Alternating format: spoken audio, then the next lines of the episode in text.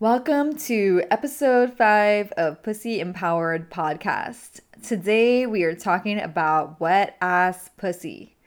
First off, let me introduce myself. My name is Alyssa Aparicio. I'm a pussy empowerer and performer. I believe that when you untame your pussy, you access your power. I teach women how to do this with a holistic approach that incorporates mind, body, emotion, and spirit. At the time I'm recording this episode, the music video for WAP by Megan Thee Stallion and Cardi B has been out for exactly 10 days and already has 103 million views. How many of those are mine? Let's just say a lot. And every time I watch it or talk about it, I legit get teary eyed. What is this song about? In summary, two grown ass women, i.e., Megan Thee Stallion and Cardi B, claiming their pussy power, being vocal about the wetness of their pussies and what men won't do for it. Hint, there's nothing. At the same time, they express their love for money and awareness of their pussy as currency should they choose to cash out. Overall, they make it adamantly clear that they are the ones in charge in the bedroom and otherwise. These are two powerful women standing in and claiming that power. So, of course, there's plenty of backlash. It reminds me of a performance earlier this year at the Super Bowl with J-Lo and Shakira and claims of quote vagina wagging on stage. One of the main differences is that WAP is unapologetically explicit, while the Super Bowl performance simply was not explicit at all. And another main difference is that, of course, these two women are black women.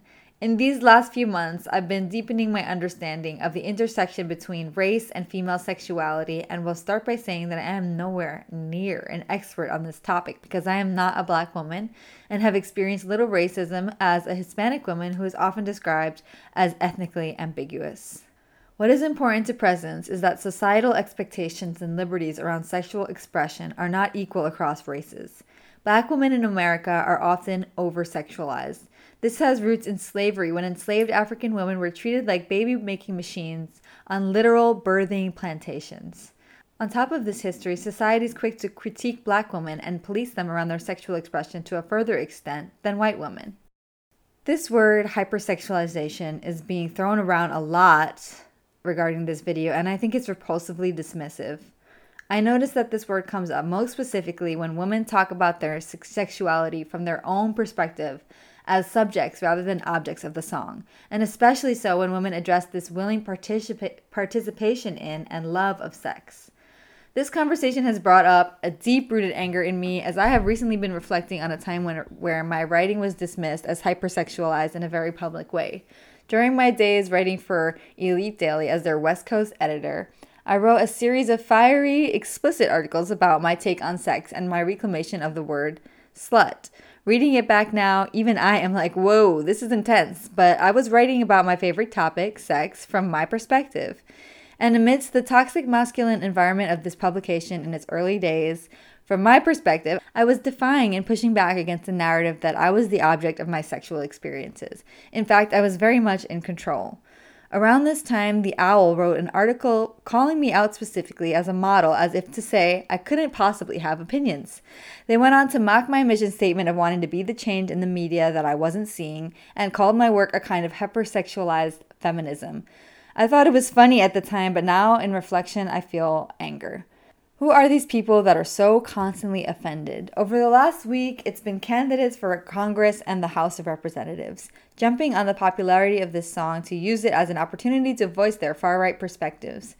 Many of them are men expressing concern for their daughters, meanwhile, being way too comfortable telling those same daughters to beware of men, because boys will be boys, right?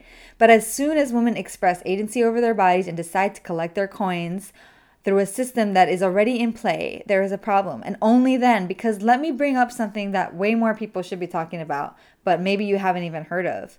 Why aren't we in outrage about Pornhub's facilitation and support of sex trafficking and lackadaisical policy around videos uploaded to their site that depict actual live rape? At least dozens of lawsuits have been filed against Pornhub for making it damn near impossible for assault survivors to have their video removed. In the midst of bullshit like this, why are you so damn bothered by these two grown women daring to claim a sexual power within them that is far too often taken advantage of and exploited? You know who I would have loved to have as a role model growing up? fucking Cardi B and Megan Thee Stallion, especially since Cardi's from my hometown of the Bronx. To see how far her star is shooting while being totally and entirely unapologetically herself is so damn inspiring. She does not pretend to be anything she's not, and she's cashing her checks in part because of that, not in spite of it. She comes from the hood and now she's living palatially and hasn't sacrificed her truth in order to get to where she is now. then there's the myriad feminist theorists that condemn women for participating in capitalism when it be- when it comes to their bodies and sexual expression. My argument in these scenarios has often been what about subjectification? To me, this means becoming the subject of one's own narrative, and especially when it comes to sexual expression. One line in this song stands out to me especially. Megan says, If you fuck me and ask whose is it, when I ride the dick, I'ma spell my name. Ah.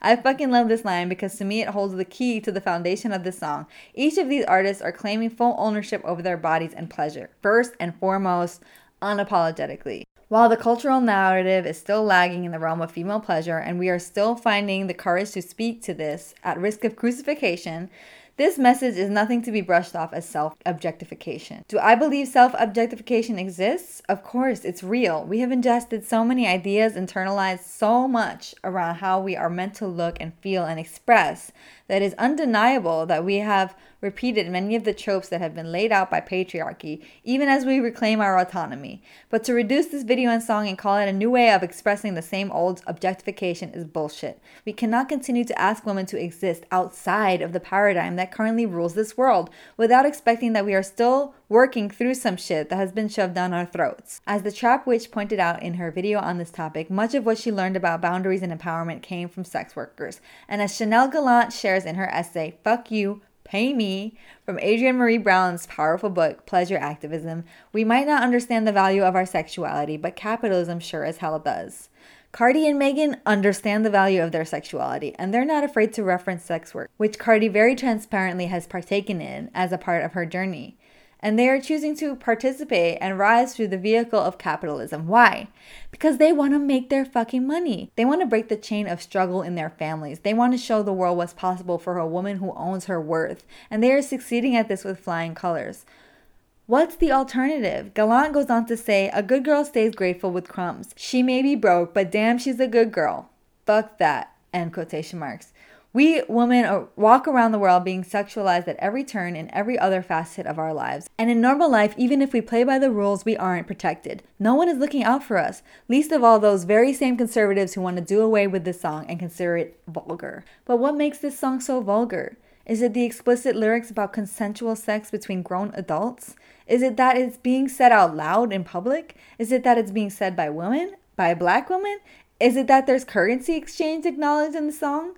Last year, a film I made with my partner called Almost Home won an award at a, a, dance film festival. It was an autobiographical story about my journey as a performer busting out of an industry that was not paying me and keeping me broke. It was about coming home to my true sensuality and to nature. There was some nipple visible in my film as I danced carefree in the desert. After the viewing, we were on a panel alongside a man who was being interviewed about his film, in which he included burlesque dancers. He made a comment along the lines of the dancer knew when to keep it classy and not show much too and not show too much skin so that it never became pornographic. I couldn't wait for the mic to get back to my hands and when it did I said into it, I just need to remind you and everyone that the female body is not inherently pornographic. Applause erupted from women across the audience. Why? Because we are all so tired of walking on eggshells around our sexuality, our bodies, and the constant policing around how and when we get to express ourselves. In his take on WAP, Russell Brand said that, and I'm going to paraphrase, nothing can be radical while existing within the paradigm within the paradigm of capitalism. Furthermore, it can't be feminist because it is recycling what men already established as the objectification as women. What I get from this is that because men decided to capitalize on the raw material that is a woman's body and her sexual power, we can no longer claim it as our own? Get the fuck out of here. It seems so many commentators are clinging to a wholesome standard of morality established primarily, primarily by Christianity and spread far and wide by colonization, or a standard of sexuality that is holy and always happens with sage and church bells and eye gazing. I argue that exhibitionism, the whore archetype, straight up fucking, BDSM are equally sacred. And most of us fall on the spectrum of somewhere between virgin and whore because we are humans and being squashed into this puritanical framework is suffocating. And don't forget that these standards of morality are about control and obedience above all. The business of Christianity has always been an oppressive tool. It's always been about control and justifying the subordination of anyone and everyone the powers that be decide they want to subordinate, from the witch trials to the slave trade to genocide of to genocide of indigenous peoples. It all comes back to Christianity and their manipulation and justification of hierarchy under the guise of morality. I believe that in condemning these women for taking the reins on their their own sexual expression and cashing out on a capitalism that has oppressed them and their ancestors for centuries, you are siding with the oppressors. You are using the double-edged sword not only to stab these obviously empowered women in the back for daring to use their voice and bodies to remind us we can be the subject of our sexuality, but also stabbing your own self with the other end of the sword because their liberation is also your liberation. And unless you choose to live off the grid, trade goods, and have stripped all conditioning from your psyche, you are benefiting from the work these brave women are doing to subvert gender stereotypes, reclaim our dignity and right to own our subjective sexual experience, and dominate a system that was never designed for them to win. Personally, this video gets my pussy wet, and my motto is the wetter, the better. So there you have my take on WAP. Do you desire to continue this conversation? I invite you to join me in my free private group, Pussy Empowered Coven, where we will continue to confront, reclaim, and deconstruct pussy power on the daily. Join with the link in the show notes, and I can't wait to see you there.